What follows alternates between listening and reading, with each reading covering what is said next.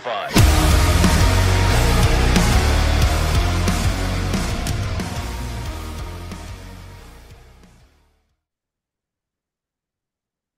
It's another Dynasty episode here on the Basement Talk Podcast Fantasy Show. What is going on? You know, we love Dynasty here. We love our Dynasty players. So, for the Dynasty players out there, this one is most certainly for you. I am Bird. This is soon to be Jake. Jake, what's up? How are we?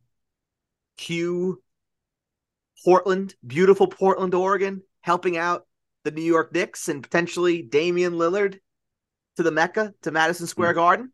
No, I don't think Dame's coming to the Mecca. Maybe to Brooklyn, but I don't. I don't even know if he's going anywhere in general. I think Portland could be unwise enough to somehow trade that third overall pick for some B list star like Zach LaVine comes to mind. But Yeah. actually, the Nets are interested in Zach LaVine too. Ironically enough, but I don't want him. For- Dame, I would take. for what it's worth, I don't think he is coming to the New York Knicks, but one can one can at least hope that that is going to uh, to to be the case. Are you are you good otherwise? Good otherwise, sir. Good seeing you. I played I played a little bit of golf this afternoon, and brother, oh my god, the greens the greens were running at a 14. So for those that don't know, the higher the number, the faster they normally are. Normal normal greens are probably running at like a 10 or an 11. Yeah, I was gonna say 14 is is very high. I think the most I played at was maybe a 12. Yeah, the, the greens were running at a 14. Yeah, 14 is high. 14, you had to play a club down on every second shot that you had. And even then, even if you just landed it right on the front of the green, or even if you hit, you try to bounce it on, it just, if you have a little bit of pace on it, whee, bye bye. Yeah, well, I shot, I look- shot a when- 95 and I was thrilled. yeah, I would be thrilled with a 95. What are you nuts? I was Well, thrilled. When you when you live in the sand, you don't really have much issues like that. So And li- listen, and, and that's the thing with this course. With this course, it, it it was it was one of the clubs around here, and the thing with these greens is that the greens are so protected, and the way that this course is designed, it's not a long course, so you're not playing the course for distance. You're playing the course, and the challenge of the course is based on how the course is set up. So yeah, every missed shot, you're in a bunker or you're in thick rough. So when you fly the green and you're and you land the ball right at the front of the green and it trickles all the way back, guess what? Odds are you're going to be in a bunker because every green is just surrounded by two or three bunkers apiece. yeah. I got to play soon. I'm playing, so I played today. I'm playing tomorrow, Friday. I'm not playing Saturday because Saturday is supposed to be a little bit, a little bit terrible here. I might be playing Sunday, and then I'm playing in an outing on Monday. Nice. Yeah, nice little, nice little break. Listen, I mean, this is this is vacation time for me technically, and we're still Saturday. Saturday's supposed to be okay. I don't see the rain anymore. really, Yeah. huh? Well, Saturday Saturday is going to be the rest day. Is going to be the rest day anyway. I was kind of hoping that it would be a little bit rainy, so I'm not I'm not tempted to play. Um, but Saturday Saturday is going to be the the rest day because I think after after today I, I I roasted out there. I absolutely roasted. But the good news was it took three hours and 42 minutes to finish 18. We teed off at 12. We were off the course by a quarter to four. God bless, bro. Yeah, it was a it was a very very very good round. So we got to go through a little news and notes. We haven't done this in a while, but figure you know what? Let's uh let's just go through and fill everybody in on what is going on, especially because this is a dynasty show. We want to make sure we cover uh, all of our bases here. Uh, we're gonna just really keep it pretty exclusive to all of the most recent things. Um, so let's start with the Jacksonville Jaguars. Calvin Ridley, the Jaguars coaching staff are positive about how he is being reacclimated, but they also are going to be cautious with Calvin Ridley, and they're not going to rush him, given the fact that he, at when he is ready to go and play full time, he will almost not have played football in almost 18 months. Jake, I, I mean, it's the three of us on this podcast between myself, you, Adam. We are all very much anti Calvin Ridley here. Um, is there like I don't even know how to word this because I'm just so off the Calvin Ridley train to begin with. I yeah, mean, just just incredibly risky. Uh, it's yeah, it's so risky. it's just not the the ceiling to me is not meriting the risk. So that's why I'll have to pass. I, I think he is kind of a round or two higher than where I would be comfortable taking him. So, and I could see that price going even higher once Mhm. we get closer to drafts and if he has a, a- an impressive training camp preseason period. So I'm just uh I'm not buying this year. Could burn me, but I would feel dumber if I bought and I fall flat on my face than not buying and falling flat on my face. So if I look up the because I am genuinely curious what has happened. I haven't looked at ADP much.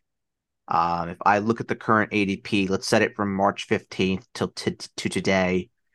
Calvin Ridley's ADP right now, granted this is in half PPR, he is 48th overall. Okay. That's that that's that's horrifying. Yeah, it's just a, a top 50 player. No, man.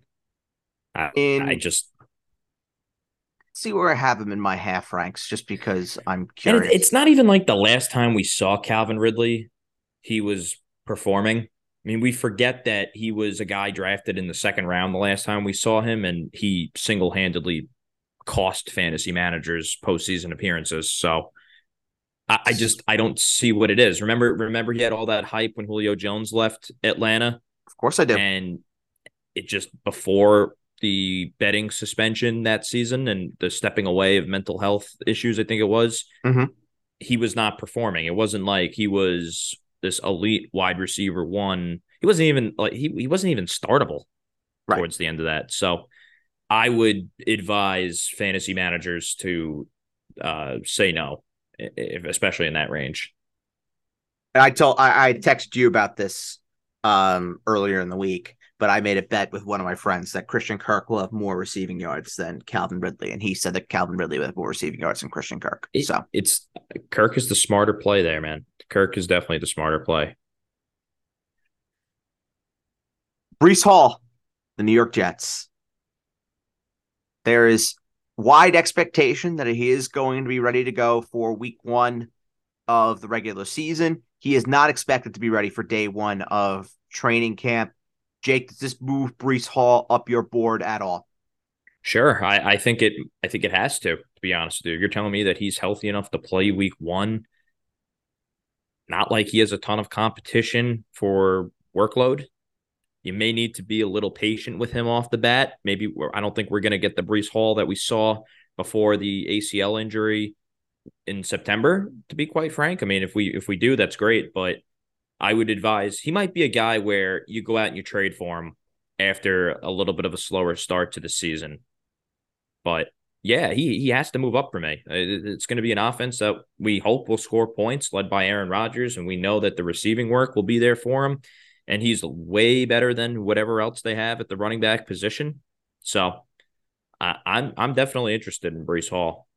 So here's here's my thing, and this is, I guess, sort of the debate that's being had within the the it's definitely being had in the expert community right now. Is we look at Breece Hall. Breece Hall is at 18th overall right now in my ranks. I have Javonte Williams all the way down at 61st overall, and this is in full PPR. Obviously, I think the pass catching upside is probably greater with Breece Hall, but I, I think I'm more referring to here that they both are coming off identical injuries. Obviously, one worse than the other. Breece Hall seems to have come around a little bit more than Javonte Williams has. But I feel like there's more concern amongst experts, amongst the public right now with Javonte Williams than there is with Breece Hall. When I just say to those people, I kind of feel like there should be a bit of concern with both. I think there's more performance related concerns with Javonte. Whereas if we know Breece Hall's ready and healthy, Breece Hall's going to be in a much better situation. There's there's no denying that. But I just have this wondering of like, look at J.K. Dobbins last year, and it took J.K. Dobbins about three quarters of the season for him to get right, right. Yeah. Could that be a similar situation with Breece Hall? Well, well, Dobbins didn't even start last season, week one. For Right, he started off the season on the pup, and Dobbins was weird because he injured his ACL in August. It, was- it, and look, everybody's body is differently, right? I mean, we see freaks all the time come back from like we saw Adrian Peterson tear his ACL. He was ready for week one. He was running for 200 yards. So it, everybody is different. Um, I mean, that video of Breece Hall looked pretty good, but Yeah, We'll- we'll he- just have to visually he looks very good. Visually he looks good. And also i just don't really know how good Javonte williams is either. I, like you said performance based concerns are and last year he he really didn't impress much much before the injury. New coaching staff that didn't draft him and also it was a worse acl tear. Didn't he also injure another ligament in his knee also? So Yeah, he did. and he did it a little bit later than Breece Hall, if memory serves me correct. So I, I would be, I, I think top 20 is, I think 18 is pretty high for Breece Hall without just with blindly looking at the list. But I, I, I I'm comfortable taking Breece Hall. If you're telling me he's healthy and he's ready to play week one, and granted, it could be more on like a pitch count limit or whatnot. I mean, that that's to be expected there. So I, I, I like Breece Hall, man, especially those those young running backs on their rookie deal, especially the guys in the second round that they don't have the fifth year option, especially they're they're exciting early on in their career. Those are typically the guys that hit, and, and usually year two, year three are the best years they have. So in full point PPR, Breece Hall or Tony Pollard? I'll go Pollard. Yeah, I have Pollard two spots higher. Breece Hall or a guy we're going to be talking about actually in a minute, Travis Etienne. That's tougher. That's closer than I think. I, I'm gonna go Etienne though. I'm going to go Breece. I'm going to go yeah, Breece it's one. close. It's close. Breece Hall or Nick Chubb. I like Chubb a lot. I'm gonna go Chubb. Yeah, I like Chubb a lot too, and I have him down at 23. I'm tempted to move him up in my ranks a, a good amount. Um, and I'll give you some receivers now. Breece Hall or his teammate Garrett Wilson. I would take Wilson. Aaron Rodgers is number one receiver. I would take Wilson as well, but that's really, really close. Uh, Breece Wilson. Hall or Amon St. Brown. Go Amon Ra. I'm si- I, I, I feel bad for my. You're giving me some really good options here. Yeah, these are all great options, but this is like Yeah. the guys. These are the guys that Breece Hall are is. that's is that's around. that's why I'm interested, but I'm not interested at the same time. Is- Right. You know what I'm saying? Here's one. Here's here, here's a trickier one. Breece Hall or Mark Andrews. I would take Breece. I would take Breece. I, Mark Andrews didn't leave a, a lasting impression on me last year. I would take Andrews. I would take, would take- Andrews. I would That's take very close. That's And very, I don't like how the. Ravens also added all these receivers to. I don't. I, I I would go with the running back there and and find my tight end a little bit later if I was drafting strategically thinking. I, I'm I would go Breece there. Uh, let's go with to San Francisco. Brock Purdy has resumed throwing, but with that, uh, Sam Darnold could compete with Trey Lance for the starting quarterback job. We talked about this very early on in the season. Uh, Jake, right now, just a quick one word answer. Who do you think is the starter week one for the San Francisco 49ers? I think it's going to be Darnold.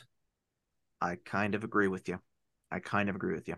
Uh, Amari Cooper should be good to go for training camp. He had offseason abdominal surgery. Jake, any concerns about um, Amari Cooper? Um, not really. He, he he you know what it is? He's got a very safe floor in fantasy, and, and injuries have riddled him before in the past. He he's not that ex- he's not as exciting this year as in years past. He's fine, but I, I I'm interested, but I'm I'm not really interested. He's not my favorite uh re- receiver. So where would you take Amari. Cooper? Where would you take Amari Cooper in and around? Uh, just blindly looking at everything, I would say fifth round is fine for Mari Cooper, fifth, sixth round range. Okay, I have him. I have him going middle to fifth. Yeah, I, I think that's fine. But again, he's is the ceiling is a little limited. I feel like with him. No, or No, I agree. I agree. I don't It think he's the kind of guy that's putting up 25, 26 point weeks. He he's a fine wide receiver too. Yes. Will he get will he get you 12, 13 most weeks? Yeah, he will. But I don't think he I, he'll have one or two weeks maybe where he just goes absolutely bananas. Yeah, uh, the most particularly part- on Thursday night football too. I mean, he, he's a menace on Thursday night football. For the most part, he'll be he'll be in that 15 to 20 point range on most good weeks. And I think most people would would definitely take that and just run to the hills. Uh Jalin Hyatt, there's reports out of Giants camp that he is not going to have as substantial of a role as maybe ones are predicting. Jake, are you drafting Jalin Hyatt in redraft leagues?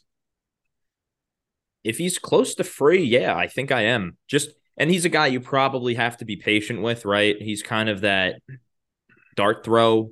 Maybe wait. You have to wait maybe a month. He'll be up. There'll be a week where everybody's saying go add Jalin Hyatt on the waiver wire. A thousand percent. A thousand percent. So I- I that agree that'll be the type of guy that he is. He'll be kind of like Treylon Burks was last year, I think. Uh, yeah, yeah. I think I think very similar. Yeah. very similar. Maybe a bit more sporadic production, but very similar.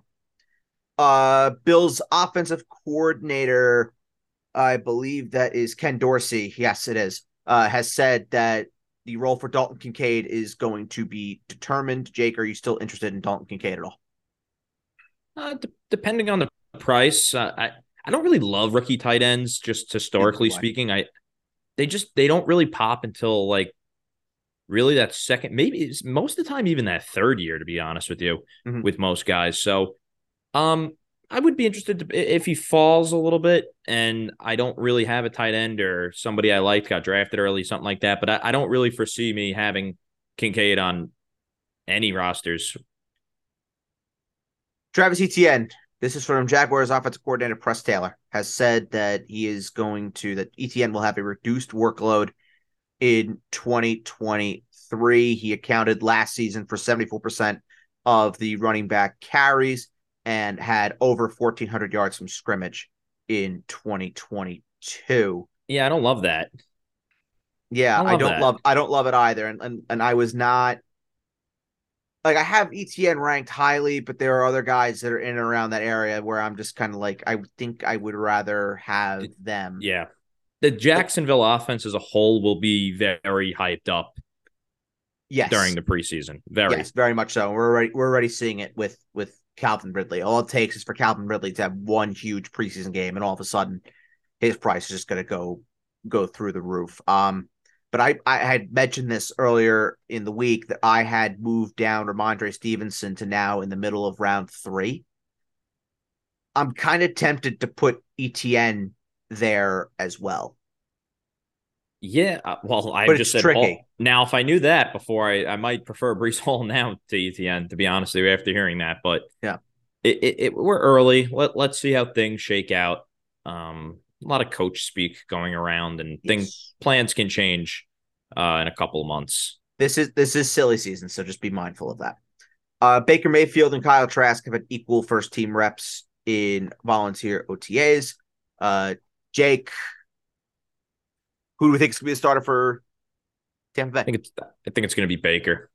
Barring anything totally unforeseen and crazy, I think it is going to be Baker Mayfield as well. Hey, Jake. Our good buddy Randall Cobb.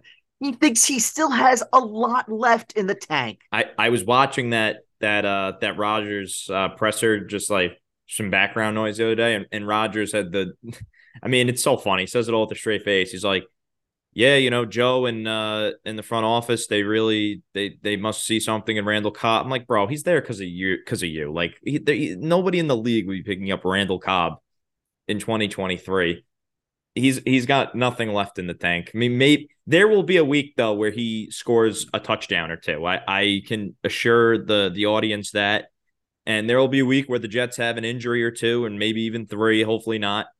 And everybody will say maybe Randall Cobb is a good streamer for this week, but he's not really worth the time.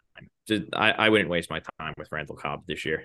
I can't wait for some Jets receiver injury to happen, and we're asked in the Saturday mailbag, Randall Cobb or so and so.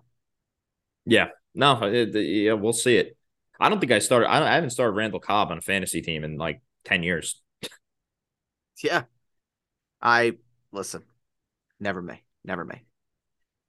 Uh, Jordan Love, he needs a ton of reps, according to head coach Matt LaFleur. I don't think it's really a massive surprise. No, that that's not a slight. I mean, the, the kid probably had like 100 first team reps in three years because he got a start or two when Rodgers went down, right? So yeah, I, I don't I don't think that's a that's a concern. I think I think Love's a little interesting to be honest with you. If if he's like pretty close to free, I, I can name you some worse options as, as like that upside QB two. Two QB, he's definitely interesting in Superflex and Q two and two QB leagues. I'll tell you oh, absolutely, much. absolutely, he is. He's very, very interesting there for sure. Uh, Miles Sanders was named the number one guy by head coach Frank Reich. Again, this is not really much of a surprise at all. Frank Reich also noted that Chuba Hubbard has looked very, very good, but I mean, I have Miles Sanders ranked very highly already. I have him. Yeah, forget Chuba. Overall. Forget Chuba Hubbard yeah, it, this is the Miles Sanders show. Again, 40th overall for me in the PPR ranks. Jake, are you loving Miles Sanders as much as I am?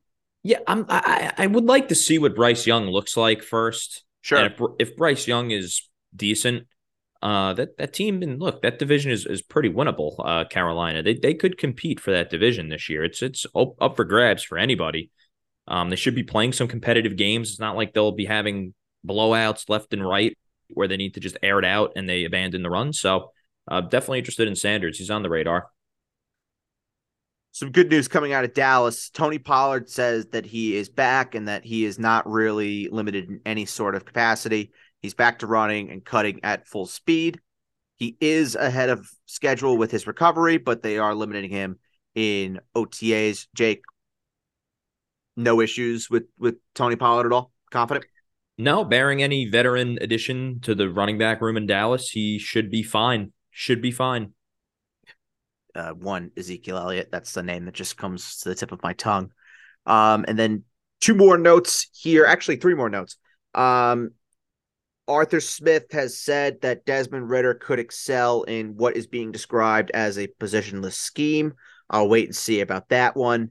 And then two more from two of our very good buddies of ours, Jake. First, let's start in New England, where the Patriots have been running a lot of two tight end sets with Hunter Henry and our good friend Mike Gesicki. Jake, are, is there any interest? None. Fabulous. And then our good buddy, a really, really, really good friend of ours, Elijah, gimme, gimme something, gimme, gimme more, is standing out in OTAs in Cleveland. He has been one of the top targets for Deshaun Watson during practices. Uh, offensive coordinator Alex Van Pelt has praised Elijah Moore on every level imaginable. Jake, is Elijah Moore a sneaky little buy low in not only dynasty, but a good potential purchase in redraft leagues towards the end of drafts, especially in 12 team leagues? Yeah, I mean, look, he looked like the Jets' best player for the last two years in t-shirt practice. And once we got to the field, they couldn't get open. Um, yeah, I guess, but it's just like I don't know how good he is. It, like the opportunity will be there, but I don't know. I I find it weird the Jets would just trade him like that, man. Like I don't know. I, am not going to be interested. Maybe on the depending on the price, but he just really burned some people last year too. So um, yeah, I'm all right there. Yeah, I'm kind of with you. I'm kind of with you there. Um, will I'd be interested in, in, deeper leagues? Definitely. But in 10 team leagues, I don't really see uh, much of a purchase spot for Elijah Moore where I'm relying on him in, in, in any sort of way. I have Elijah Moore in my ranks at I have him at 119th overall, so he's basically a 12th round pick right now. Yeah, I agree. All right, Jake. So let's go into the dynasty discussion. Just a little refresher. Uh, we will be talking about one quarterback, two running backs, two receivers, and one tight end that everyone should be trading or looking to deal right now. And when we talk about that, Jake mentions this all the time and how he always looks to be a year early in terms of the drop off, in terms of getting ahead and trying to maximize the value that he's getting off of his players. This is what we're talking about right now. Guys that we project or anticipate could take a step back in 2023 in Dynasty and may not have much value at this time, let's say in the middle of the season, or even at this time next year. So let's start with the quarterback position. Uh, Jake, you want to go first with this one? Sure. Now this this guy doesn't qualify as a older player, but sure. I think the value might be at the peak right now, and I think people need to just look at things from you know an out not an outside view, but you know under a microscope here. That's Justin Fields to me. Hmm. I look. Justin Fields is not the most skilled thrower of the football. No, he's not. The, the, the rushing upside is there.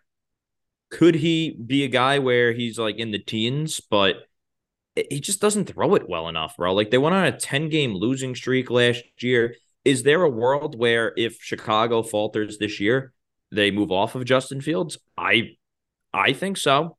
I don't think that can be ruled out. I think Chicago's going to win this year. You know, six or less wins is it's not cutting it this year for for probably Matt Eberflus or Justin Fields. So I I would look if somebody is offering you a sweet deal here, I would be interested. I, I definitely would. So I'm gonna go with Justin Fields. So I have Justin Fields right now in my dynasty ranks. I have him as my QB eight.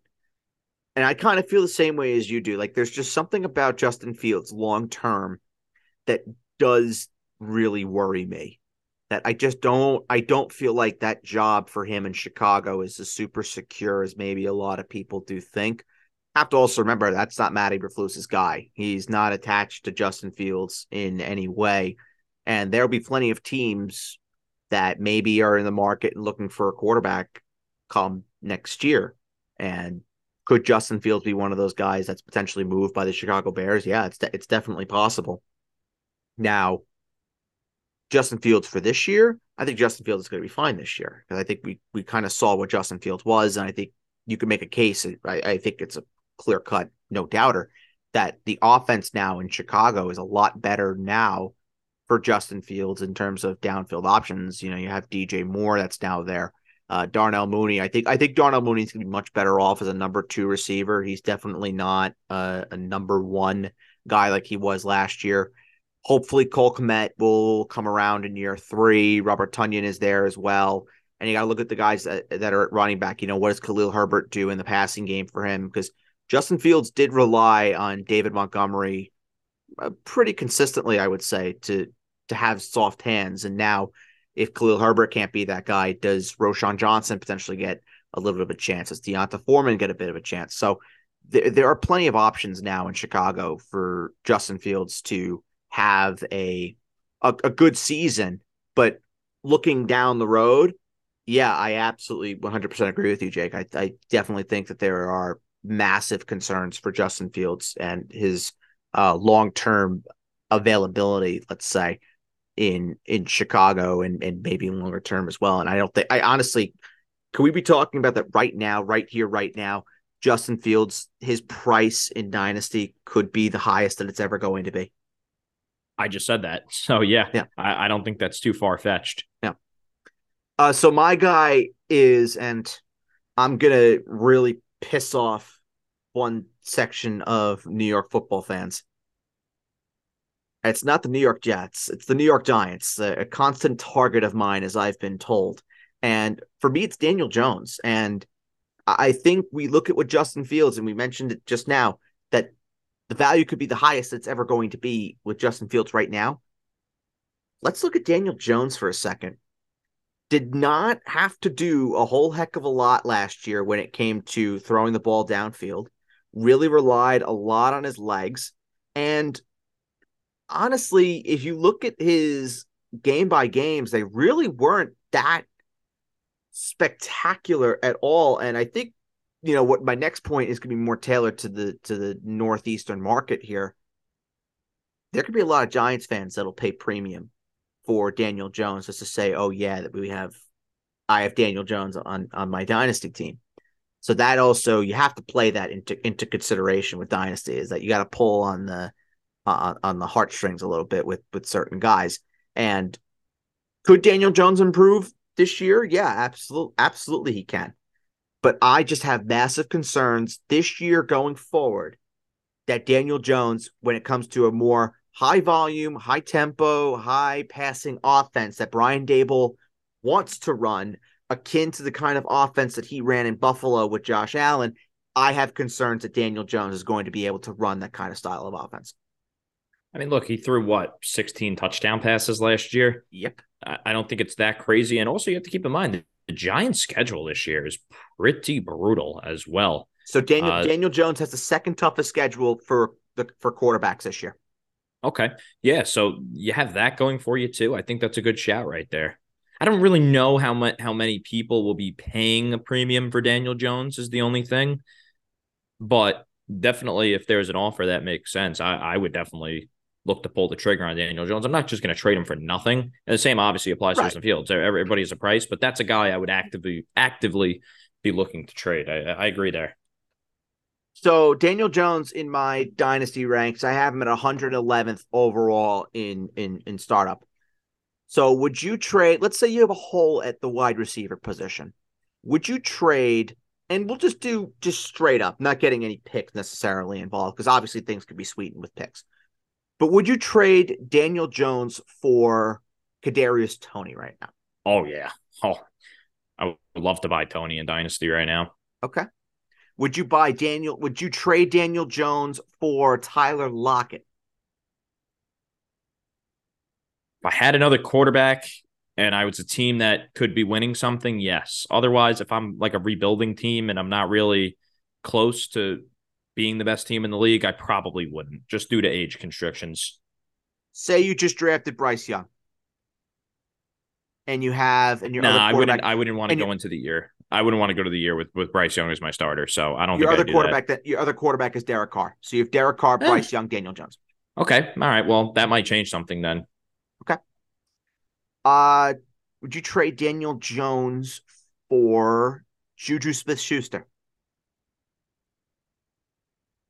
Nah, I don't know. I don't like Juju, especially in New England. No, neither do I. Neither do I. I'm not not really about it, to be honest. Um, I'll give you one more here. I'll try and give you a running back. Would you trade Daniel Jones for Elijah Mitchell and you don't have McCaffrey? Um, that's tough. Very tough.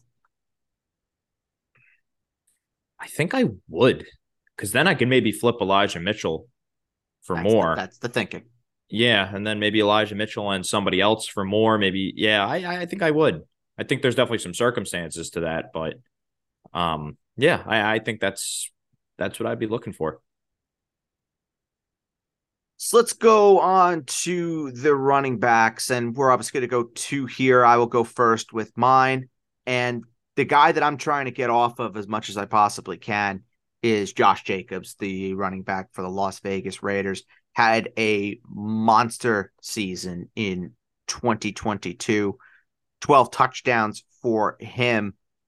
The biggest thing with Josh Jacobs, if you look at his numbers throughout his career, he had his monster season in a contract year after the after the Raiders declined his fifth year option, absolutely stupidly, I may add had his monster year in a contract year, 340 carries that eclipsed his career, his previous career best by 67 carries. He had almost 600 more yards than his previous best and matched his career high in touchdowns, which he had in 2020. I'm really not feeling the hype for Josh Jacobs. He's going to be able to do everything that he did again say he comes down from he's going to come down from 1612 there's no doubt about it. But what does the regression number really look like for him? Because if you look at his rushing numbers 1150 1065 872 what's the middle ground for that? And what it, does... it's not it's not repeatable if that makes it it's, just it's not. It's, it's not. not. He cannot do that again. So what is the number now for Josh Jacobs? What does he settle at Is he a 1200 yard guy or is he more of a thousand yard guy? And is he, you could bank on Josh Jacobs, I would say, to get you at least eight, nine touchdowns on the ground.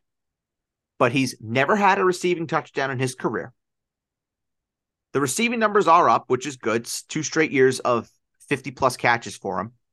But what is really the, the realistic number that you could look at for Josh Jacobs for a statistical line in 2023? If it's 1,208, that's a good season, no doubt about it. But it's not, the value is not as high as it is right now. And yeah, he's 25 years old. It's a fine age for him, but we all know what happens with running backs, their second contracts. It never ends well. So you Yeah, can get out of it I right. I now. like and guess one. what? Even if Josh Jacobs is really, really good again this year, and the value is still pretty high, and you're like, all right, whatever. He's going to be 27 in two years. You get off of him now. You're still in the long run. I think you're looking pretty good. It just depends on what you're trading Josh Jacobs for. You can't be trading for Josh Jacobs for someone who is like and older than Josh Jacobs is. You have to get younger at the position. So looking at potentially guys like Travis Etienne, uh, Tony Pollard, Rhamondre Stevenson could be interesting. Those kind of guys are something that I think I would definitely try and, and target to try and get get younger at the position while you're still kind of replicating that same sort of production that you got out of a guy like Josh Jacobs. Yeah. Yeah, no, no. I, de- I like Jacobs. I actually considered him myself, so um, makes it a little easier.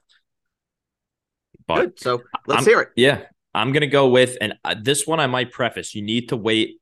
Just wait on this one. Don't do it now. Do it in. Actually, today's June first, so It is June 1st. okay. So Joe Mixon is a member of the Cincinnati Bengals this year, right? And As Dalvin of right now, as of right now, and saying same thing with Dalvin Cook. Yeah. I, I Cook, I don't think the value is there for him. So I'm gonna go Joe Mixon. I, I think somebody would pay close to a premium for a, the Cincinnati Bengals running back, even if it is for just one year.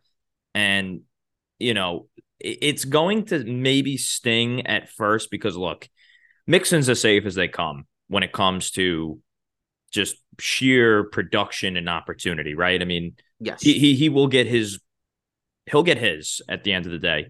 But again, I would start looking at those younger running backs for for Mixon, like you like you said. I mean, if somebody approached me with like a Tony Pollard, or I mean, you, you could even go to the, the rookies and second year guys. You know what I'm saying? So Mhm. Mi- Mixon will likely be on another roster next year. You don't know where he'll go. And Mixon is not getting any younger either. I just think that this is kind of the last year to get a quote unquote haul back for Joe Mixon. I think next year you kind of missed the boat on him to where you're almost stuck with him. So I, I think getting out this year, and I've been trying, the, the offers just have not been to par for my contending team. So I haven't, but uh, he's certainly a guy that I'm entertaining offers for. So um, I'm going to go Mixon. Yeah, Mixon's a great one. Mixon's a great one. He was another guy that I was considering saying right now. It, it's it's very similar. It's very similar that you you you kind of see that the downfall is coming for Mixon, and it could be coming rather quickly. So better off try and get out of it now than you're kicking yourself midway through the season if Joe Mixon for whatever reason gets replaced or hurt or whatever, and the value for him is is is all but dead. Uh, the next guy that I want to uh, bring up here. And this isn't necessarily a guy that really lit the world on fire in 2022, but it's an old face in a new place. And the new place is what I think is getting this guy a lot of a lot of hype, if not unnecessarily. And that's DeAndre Swift with the Philadelphia Eagles. Now in Philadelphia, everyone's so excited DeAndre Swift is going to be the running back now and what is one of the most elite offenses in the National Football League. But you have to remember, this is still DeAndre Swift. This is a guy that cannot finish the season. This is a guy that is going to have three or four weeks in the middle of the year where he is hurt with something and then comes back, and we're all wondering and guessing is DeAndre Swift going to be all right? Is DeAndre Swift going to be at 100% go? Is DeAndre Swift still going to be feeling a nagging injury as we get later on towards the season? I have massive concerns about DeAndre Swift for the long term. I think his value, perhaps right now, is never going to be higher just because of the significant hype that is going around with him and the Philadelphia Eagles, like I said before. So I think, yeah, I think if you could really go from DeAndre Swift to maybe a guy like Dameon Pierce or Miles Sanders or maybe even Cam Akers, I think you're hitting a home run with that. Yeah, I like that one. I like that. Swift's a little interesting though, particularly for redraft, but for dynasty, I can see you not Redraft, taking the, he is very interesting. not taking but- the gamble there, and especially in a contract year too. You don't know where he'll be in the future. Do I have to give another running Exactly back, or is it on to the receivers now? Uh, you have one more running back, sir, and, and I just want to throw this one your way. DeAndre Swift right now in redraft, redraft, he is 60th overall. He is one spot below J.K. Dobbins. He is one spot above Miles Sanders. He is four spots above Dameon Pierce. Do you like that spot for De- for DeAndre Swift? I do. Okay. I do. So uh, how about this? Rank those guys in in full PPR: Swift, Dobbins, Sanders, Pierce. I would go Swift, Sanders, Dobbins, Pierce. I would go Dobbins, Sanders, Swift, Pierce. Yeah, I'm just I'm, I don't really love Dobbins. It's Oh, just I- like He's he is a crush of mine. yeah, I don't know. I, I, I should play in more leagues with you, so that way, that way maybe you'll uh, you'll let me have uh, J.K. Dobbins in like in like the late late part of like round four. I don't I don't love him. But my guy, believe it or not, and just hear me out on this one. Sure. I think it's Saquon Barkley. Hmm. Yeah. Sure. I- It's just, is he going to repeat last year? He's had injuries before in the past. I get it. He's playing for his cash. Probably will have a great year playing for his cash, but that's also part of the appeal there as well. You could be getting back some premium, premium draft capital. And this almost kind of applies to a guy like Christian McCaffrey, too, where they finally stayed healthy last year. They're getting a little older. Now might be the time to cash in if you're looking to rework, rework your roster, especially if you play in a Northeast league. You know how many Giant fans would love to have Saquon Barkley on their dynasty team. So um, I, I would go Saquon here, man. I, I, I would. So let me just throw, let me just throw this at you. Say say you're trading Saquon Barkley to a team that is rebuilding or had a we'll say we'll say it was in the top quarter of rookie drafts in 2022. So pick a pick 1 to 4, let's say. Would you trade Saquon Barkley for obviously you're getting a, a player in return another running back, let's say. Let's just say it's I don't know. Let's just say Josh Jacobs. Let's just say Josh Jacobs. Someone offers you Josh Jacobs in the first round pick for Saquon Barkley. Would you do it? No, I just don't love Jacobs. I might as well just keep Barkley if that's the direction we're heading in right there. Um, if it was like Chubb and a first round pick, yeah, I'm in. Like uh, How- we're in there Najee like Harris in a first? No, you think I think Najee's like really shot, to be honest Okay. with you. Um yeah, I'm I'm in there. If it is uh, Travis Etienne, also I'm in there. Breece Hall. No one I don't think anyone's gonna offer you Breece Hall or Travis Etienne, but like a Chubb, Rhamondre Stevenson is a little interesting as well, a little less interesting than most. Um so what about Javon? What about Javonte Williams in a first? no, I don't like Javonte Williams. Okay. What about Akers a first and a second for Barkley? it's tough because this guy Cam Akers had zero cat like you know what I'm saying? It's like Right, he was in the right. doghouse last year too. Yeah, And if you're full, telling full PPR, he'll, he'll he he will kill you, and his role is not safe. I know. But I, I would just I would go more receiver centric to be honest with you because of the shelf life if I'm trading a talent like that. Sure. Um, and there's just more good receivers that I could get.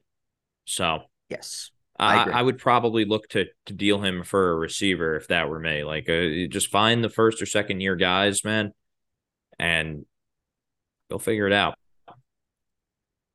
So great segue, Jake. Let's go. Let's go into the receivers and a receiver that I'm gonna go and pick out here. Hmm. There are a bunch. I just want to put this out there. Yeah, there, There there's a good are- amount. Bunch of receivers that I am looking to get off as quickly as I can. I know you have one, and I'm gonna let you have him. But I'm gonna go for Terry McLaurin with the Washington Commanders, and I think this has a lot to do with the fact that I am very high on Jahan Dotson coming into the year, and it would not shock me in the slightest if at the end of 2023 we're talking about Jahan Dotson being the number one receiver for the Washington Commanders. I also look at Terry McLaurin and I look at the quarterback situation with Washington. It is not secure at all. Sam Howell, we don't know what he's going to go ahead and look like. So maybe McLaurin's value, maybe really for him, it's more of getting off and just getting what you can for him. But I think McLaurin still has name value. I think McLaurin is a guy that's going to be super safe most weeks. He'll have he'll post his duds for sure. The ceiling I question with McLaurin. I think the ceiling is a lot higher with Dotson. I don't know what you're really gonna get that's like super eye watering and wow for McLaurin, but can you definitely get pieces to help fill out your roster for him because he is Terry McLaurin? Sure, you definitely can. So McLaurin will be a guy will be a guy that I go for. Yeah, I don't hate that. I just I, I don't want any of the Washington. I think just the fact that it's a Commanders receiver could kind of hinder your return, and I personally wouldn't want anybody on Absolutely. the Commanders. And, absolutely, that's, But- and that's what I said. The return could be significantly watered down. Yeah, but for me, it's DeAndre Hopkins, man. It might have to be as much as we love DeAndre Hopkins. This could really be the last year of, you know, and if he goes to a team like the Chiefs or the Bills or I don't know, just all the really good teams with good quarterbacks, he's really appealing. Somebody will want him. You know, if if you can get, I mean, shit, I would take Terry McLaurin and, and deal for him. I, I mean, while we're on the subject, even though yeah, forget the, yeah, we won't talk about Terry McLaurin. Like, I mean, look, we don't like Calvin Ridley, but if you're offering Calvin Ridley in like a second round pick, I think I do that. To be honest with you, I think I would. What about Christian Kirk in a second round pick? Mm, for dynasty, no. Like, I don't know. Like Calvin Ridley's still kind of young at the end of the day. You know what I'm saying? Like, what is he like? 26. I mean, Kirk's kind of young too. Uh, Calvin Ridley is 28. Mm, he's not that young then. I mean, it's not that old for a receiver, but I mean, you, you look across like if somebody's offering me like Zay Flowers and a first round pick or a second round, like I really like Zay Flowers personally in Dynasty. That's a guy like Michael Pittman is a great example of a guy that I would I would want in a Dynasty league in a, in a trade for Hopkins. Um, Christian Watson is another exciting name. There, there's there's exciting names out there that haven't really hit their ceiling yet, and even their stride in some scenarios that would excite me with some draft pick sweeteners uh, for DeAndre Hopkins. And I think you could get it. I think there there would be a, a very big interest in DeAndre Hopkins, depending on where he goes. If he goes to the Houston Texans, well, forget that. But I even think Detroit would be a little interesting for some people. So um I, I, I'm I'm fine with moving Hopkins this year. I'm almost looking to do it, but I'm not just going to hand him away for free either. That's the thing. Like you look to move guys in dynasty leagues, but you also don't want to just give away people. So, Right. um, but yeah, Hopkins for me. As much as I love him, it's just nothing lasts forever. Hypothetically speaking, someone offer someone offers you Terry McLaurin and Tyler McLaurin, Kyle Pitts, and a third round rookie pick for DeAndre Hopkins, Dalton Schultz, and a second round pick. Do you do it? Yeah, I would. I would. I think I would. I I would. I I I, I say this very carefully. Kyle Pitts might be a go. Might. He might be a go. And this is after two years of me saying It's almost like now or never. You know. it, it feel it definitely feels that way. And him going, if I look at his ADP right now, Pitts is 67th overall. That has me interested. That's very interesting. Yes. Yes. Yep. He is the let's see. See the tight end. He might be more than that. Holy shit. One, two, three, four, five, six. He's the tight end six off of boards right now. I a little love interesting. that. I Yep. love that. That's that's for That's for redraft. In my dynasty ranks, I have Pitts for all the startup players. I have Pitts at 34th overall right now. Yeah. No, he might be a go. I would do that trade. So we I have another receiver here, and I am going to take yours. Unfortunately, I gave you the opportunity, and you didn't take it, so I'm going to take it. Cooper Kupp. It was And I in know- consideration. Yeah, and I know that a lot of people are going to be, you know, scratching their heads at this one, but look at the state of the Los Angeles Rams. You have Matthew Stafford that's getting older and is dealing with neck injuries. You have Sean McVay, who we don't know if he's, you know, he, he kind of seems like he's one and a half feet in right now Yeah. in terms of coaching. Cooper Kupp is also he's not getting any younger. I know it's different for receivers than it is for running backs. He's 29 years old. I just have this feeling with Kupp and the Rams that in the long term, this is not an offense that I really want to be going and looking to invest in. I would be looking to sell every bit of it that I possibly can. And I'm not saying that Cooper Kupp is going to be terrible by any means. He's not going to be. He's still going to be absolutely ridiculous. He led all receivers last year in points per game. He had 18 in change points per game, and he had the second highest target share in the league at around 31% before he got hurt and his year was prematurely ended. But, But you I could get the mother load. and you you can get the mother load for Cooper Kupp right now. He is the classic, especially if you are a team that you feel you could be dwindling out of a window to contend or you're a rebuilding team. I think that is a no-brainer for you to trade Cooper Kupp. And if you're a contending team that has Cooper Kupp and you want to replenish some assets, again, I think that is a no-brainer to go ahead and do it. Yeah, I agree. I, I definitely agree with that assessment. So Jake, your last one, your last receiver before we go to the uh, the tight end. Gonna gonna go with the villain of ours. It's Deebo Samuel, man. I, I still think you can. I still think you can move him on name value. Quarterback situation is uncertain at best. Got his money. Sometimes it doesn't really work out after guys get paid. Availability is never in favor of Deebo Samuel. I would look to move him. I mean, another dud of a season. You are almost stuck with him. So uh, I'm looking to move Deebo Samuel this year if I'm a, a Deebo Samuel dynasty manager for sure. My only question with Deebo Samuel is what? Uh, yes, San Francisco is appealing. And he's not going to be the start, and, and also he's not going to be a running back either this year for San Francisco, Correct. just like his break breakthrough season. Correct. Like what? What do we think projections wise? And I haven't I haven't done my my Deebo. I haven't done any projections really yet, and I I have to do that. But what's the high end for Deebo? High end is a top. It's a top fifteen receiver nowadays. Uh, it's not like a top seven guy that he was. You know, like touches. We're talking maybe. I don't know, one fifteen max. Max. I, I think that's on the high end. Look, if he's touching it a hundred times, like he's going to catch what seventy balls? Is he really getting? So I'll just go off the projections for uh, that Fantasy Pros have down. Fantasy Pros have him down at 67 catches. Yeah, so he and that's if he plays. Uh, Right. Like,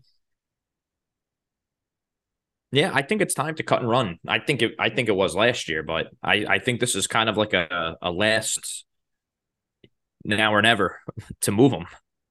So Jake, let's play a little game here. Weekly top 24 finishes for Deebo Samuel in half point PPR. How many times do you think he finished in one, two, three, four, five, six, seven, eight, nine, 10, 11, 12, 13 games? I would say, 13 games, yeah, how many times do you think he finished as a wide as wide receiver 24 or higher? I'm gonna go four. Bang. Four times. Wow. Okay. Week four, week six, week 11, and week 14. Outside of that, he finished as the 28, 25, 39, 26, 47, 54, 65, 35, 73. Nah, I'm, That's I'm brutal. out, man. That's Brutal. brutal. And that's a guy that we were that you know people were drafting as a third round guy last year. Even higher in some places. Even higher in some places. Yep. Nope. Eh, No, not not anybody in this podcast. I can tell you that right now. No. We were all out on that. Uh, all right, the tight end position.